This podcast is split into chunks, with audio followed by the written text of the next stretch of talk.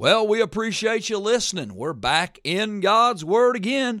1 Peter 3 and verse number 9. We're coming right along, uh, line by line and verse by verse, enjoying the journey through 1 Peter. Thank you for listening. I wish you'd correspond with me. Email me. How about that? WZYNradio at yahoo.com.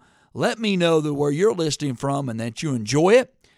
WZYN radio at yahoo.com. And also local friends here in South Georgia and North Florida that hear this broadcast, tell a friend that they can listen to this broadcast at the same time you do at WZYN.org. Help me with that there. I'd sure be thankful for that. 1 Peter 3 and verse number 8 talked about being all of one mind, have compassion loving as brethren, be pitiful, be courteous. And then verse 9, we come to not rendering evil for evil, or railing for railing, but counterwise blessing, knowing that you are thereunto called that you should inherit a blessing. We looked at courtesy on yesterday's broadcast, verse number 8. Now we look at countering verse number 9, not rendering evil for evil or railing for railing, but counterwise blessing. Can I make a simple, short statement and lay it before you? Revenge is not a Christian deed. Rending, rendering evil for evil is not Christianity. Rendering railing for railing is not Christianity. That's referring to actions and words. Rendering evil for evil are actions, railing for railing is words. Would you like for me to give you an example? Well, I'll tell you what. No, I'll tell you. That's, that's, no, no, no, no, no, no. No, no. That's not Christianity. Arguing and fighting and fussing with each other. I'll tell you, I know. Wait a second, that's railing for railing. Well, what's evil for evil? That's an action. That's doing something, possibly with uh, your fist. Yeah, doing something about it. Christian that's not Christianity.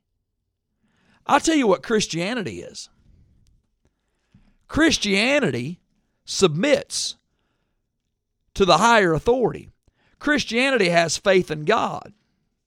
Christianity doesn't take it that is the situation in their own hands. No. Christianity puts their faith in God. Romans 12, 17, recompense to no man evil for evil. Provide things honest in the sight of all men. If it be possible, as much as lieth in you, live peaceably with all men. Dearly beloved, avenge not yourselves, but rather give place unto wrath. For it is written, Vengeance is mine, I will repay, saith the Lord. Therefore, if thine enemy hunger, feed him. If thine enemy hunger, feed him. If he thirst, give him drink. For in so doing, thou shalt heap coals of fire on his head. Be not overcome of evil, but overcome evil with good. That's Christianity. When somebody rails at you, give them a piece of pizza. When somebody does you wrong, does you evil, take them to Dairy Queen. I'm being cute to get your attention. We're not supposed to get even. We're supposed to give grace. That's the countering. The opposite of this fleshly retaliation is to treat others kindly. Bless them. Bless them. Just in case you missed it. But counterwise, the exact opposite blessing. Knowing that you are called. Knowing that you're called. You're called to be a blessing. Counter it, flip it. Wow. That's grace living. That's Jesus living. That's the countering. Here's the communication Here's the communication. Verse number 10 Let him refrain his tongue from evil and his lips from speaking guile. Your communication will be different when you're submitted to God. That's what he's talking about. When you're submitted to God, your tongue will refrain from speaking guile. This is a needed exhortation for believers. Refraining from bad speech, refraining from speech that is beguiling and blasphemous speech. It needs to be stopped and eliminated from the mouth of a believer. And the result, if you do that, you'll love life and see good days. By that, I see that a bad tongue makes a miserable life for everyone. You let a father have a bad tongue, you let a mother have a bad tongue, it'll destroy a whole home. You let a couple wagging tongues get in a Baptist church, it won't be just miserable for them, it'll be miserable for everybody. A bad tongue makes life miserable for everyone. If you want to love life and see good days, hush your mouth and speak good things. Mm-hmm.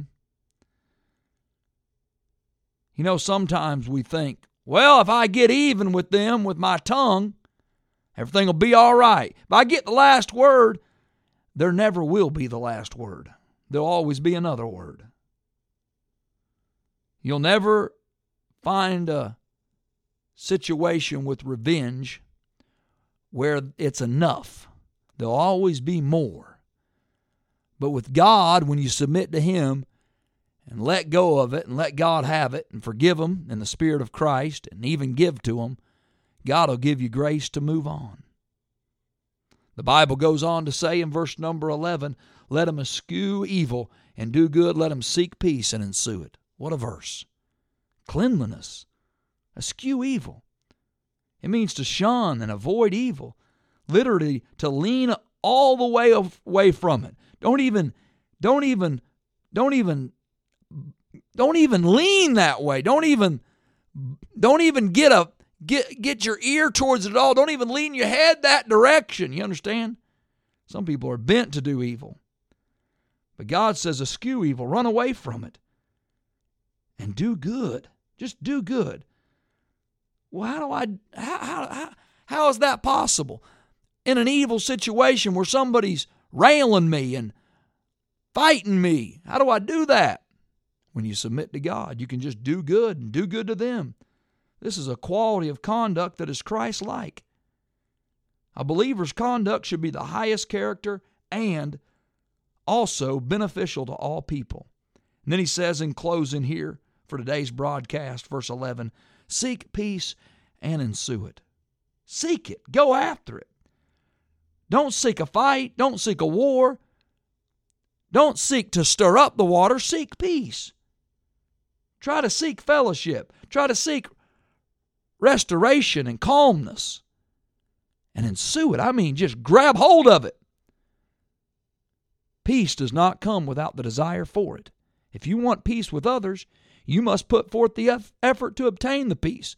And when you put forth the effort, God will give you the capacity to be able to have it if it be possible. And only God can make some of them possible. Some situations are, oh, they're rough for sure. But our job is to seek the peace and ensue it. That's when you are a submissive Christian. You're know, you're not just submitting to the person that's bothering you. Oh, no. You're submitting to your Lord. You're submitting to your shepherd and saying, Hey, you're in control. You're over all things. I'm giving this over to you and I'm following your guidelines and I'm going to seek peace and ensue it. Hey, this is more difficult.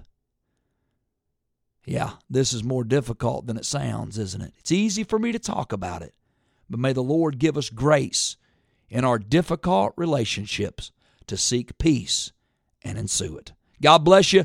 Thank you for listening to the broadcast. Look forward to being back with you again tomorrow.